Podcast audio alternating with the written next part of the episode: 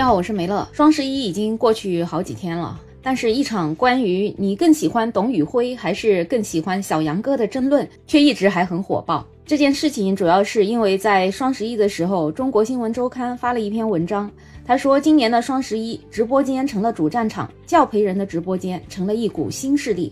在最新的带货排行榜里面，东方甄选已经连续四个月位列第一，超越了疯狂小杨哥和交个朋友直播间。所以，中国新闻周刊也就分析了为什么现在用中英双语带货的这些东方甄选的主播们，能够在这么短短的时间里面，不但给东方甄选带来了惊人的销售额，而且也打败了现象级的网红疯狂小杨哥。很多网友就觉得，主要还是因为喜欢东方甄选的文化吧。毕竟在东方甄选的直播间可以学到知识。有一个叫瓜田里的网友，他就说。看董宇辉的直播，能丰富自己浅薄的知识面。从古至今，从国内到国外，从天文到地理，从科技到农田，在失意的时候，他的一段话或者几段话，能够让你感觉找到了知音，鼓舞你，重拾一下勇气。也可以在你忙忙碌碌工作的生活背后，跟着他的节奏，回想起自己小时候或者年轻时的一些美好的回忆，太多太多了。他的丰富的知识，对人生的领悟，对生活那种善意等等，真的很难相信他是一个如此年轻的小伙子，很佩服他，也很喜欢他。而反观小杨哥，他有董宇辉的知识储备吗？肯定是没有。有一个叫星辰大海的网友说：“知识才是永远的力量和王者。”喜欢董宇辉，他身上的魅力是其他人无法比拟的。小杨哥的直播我也看过，他们也在做很多慈善的事情，是值得让人敬佩和表扬的。但是离我喜欢的知识文化圈还相去甚远，还有就是那些明星直播带货也无法引起我的注意。董宇辉是独一份，我偶尔会在他的直播室听他讲一讲。这个孩子的经历本身就是一本书。还有一些人觉得董宇辉、实名、鹏鹏都是我们普通人家孩子培养的目标，自立自强上进，都是正能量满满的好孩子。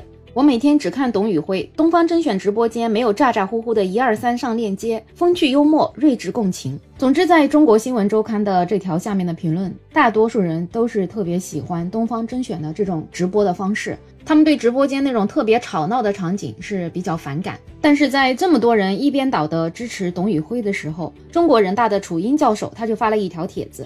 他说，在头条热榜看到董宇辉为什么能超越疯狂小杨哥，两者的粉丝构成存在比较大的差异，两者的营销模式也自然不同。董宇辉很好，其实小杨哥也挺可爱的。但是说实话，如果说两者反映了时代的某种所谓的雅俗之分，本身是挺让人伤感的。下里巴人的小杨哥就不说了，阳春白雪的董宇辉，其实也就是九十年代读者文摘的水位，仅仅这个水位就让很多人都哭了。在一个野蛮成性的互联网时代里，文艺青年的标准实际上是大踏步后退了。董宇辉非常优秀，我们这个时代让人唏嘘。很多粉丝对于楚英教授这个说法一下子就表现得非常非常的失望。有一些人觉得董宇辉也许就是读者文摘的水平，但是他体现出来的更多的不是一种共情的能力吗？而且他确实学识挺渊博的呀，还那么的谦逊有礼貌，就好像是我们普通人身边的优秀孩子，就觉得特别的亲切。现在楚英教授这么随便就把他评价为是读者文摘的水平，是不是有一点刻意的在贬低他呢？所以有一些网友就觉得教授的这篇文章格局有点低了。比董宇辉有才华的人是挺多的，但是董宇辉的魅力是寒门出贵子，所以他具有悲悯之心和共情能力以及沟通能力。他善良宽容，还具有年轻人的幽默可爱，也不油腻，让处于生活煎熬困顿的人看到了希望和生机。感受欢乐，这样的董宇辉带给我们的这种能量，是在别的直播间很难体会到的。所以不能够单纯的说他是什么样的文化水平来衡量他。当然，也有人觉得楚英教授这样子讲董老师是有一点知识分子互相看不上的味道，或许他是有点酸吧。为此，楚英教授又另发了一篇帖子，他说：“我非常喜欢董宇辉，我们家也在他的直播间下单。我认为他是读者文摘的水平，是侮辱吗？是贬损吗？”各位扪心自问想一想呢？这个网络时代在文化上庸俗化、野蛮化、低质化，已经到了什么地步？大家不清楚吗？什么地方都要搞粉圈这一套吗？今天的一个年轻人能达到九十年代的读者文摘的水平，已经非常值得骄傲了。我只是说，对于他个人来讲是骄傲的，对于这个时代是悲哀的。要是对这个话都接受不了，我也没有办法。无论是在直播间还是在大山深处，搞无脑崇拜都是封建迷信。无论你崇拜的是谁。有的人在网上，如果不是跪着的脑残粉，就是跳着的键盘侠，这恰恰是真正悲哀的事儿。你喝我的人血没有问题，只是喝人血不补脑啊。听了楚英教授这番话之后吧，又有人觉得，看来教授对董宇辉的评价是真的挺高的。毕竟九十年代读者文摘的水平，真不是一般人能达到的。其实就我个人而言，我也觉得他的这个评价并不低。在八零九零年代的时候，看一看读者文摘，真的很能提高我的一个文化的水平啊！我觉得我很多很多的知识都是在那个时候从读者文摘上面看来的。所以有网友说，谁知道读者文摘那些文章可不好写呀，尤其还要有很高的文学素养。所以教授其实他是在夸董宇辉，为什么有人要骂他？难道是不知道读者文摘是什么水平的刊物吗？也有网友指出来，其实楚英的第二篇文章是在给第一篇文章洗白，因为毕竟他在第一篇文章里面他说也不过就是读者文摘的水平，所以从这个措辞上来讲，他肯定是觉得读者文摘的水平是很低的。到了第二篇文章，他就说读者文摘的水平很高，这不是自相矛盾吗？不过总的来讲，在楚英教授下面的评论虽然争论很大很大，但是我仔细看了一下，没有一个人讲脏话，也没有一个人随便的就开始骂人。我觉得这其实是一个好现象，大家都把自己的观点用一个非常文明的方式表达出来了。我觉得其实这也是我们时代在进步，或者说是楚英教授吸引的粉丝的水平相对比较高吧。这是我在其他的博主下面很难看到的现象，因为在这个非常方便的网络时代，人人拿起手机就能够打两句话，也许是说你好，但是更多的可能是直接破口大骂也说不定。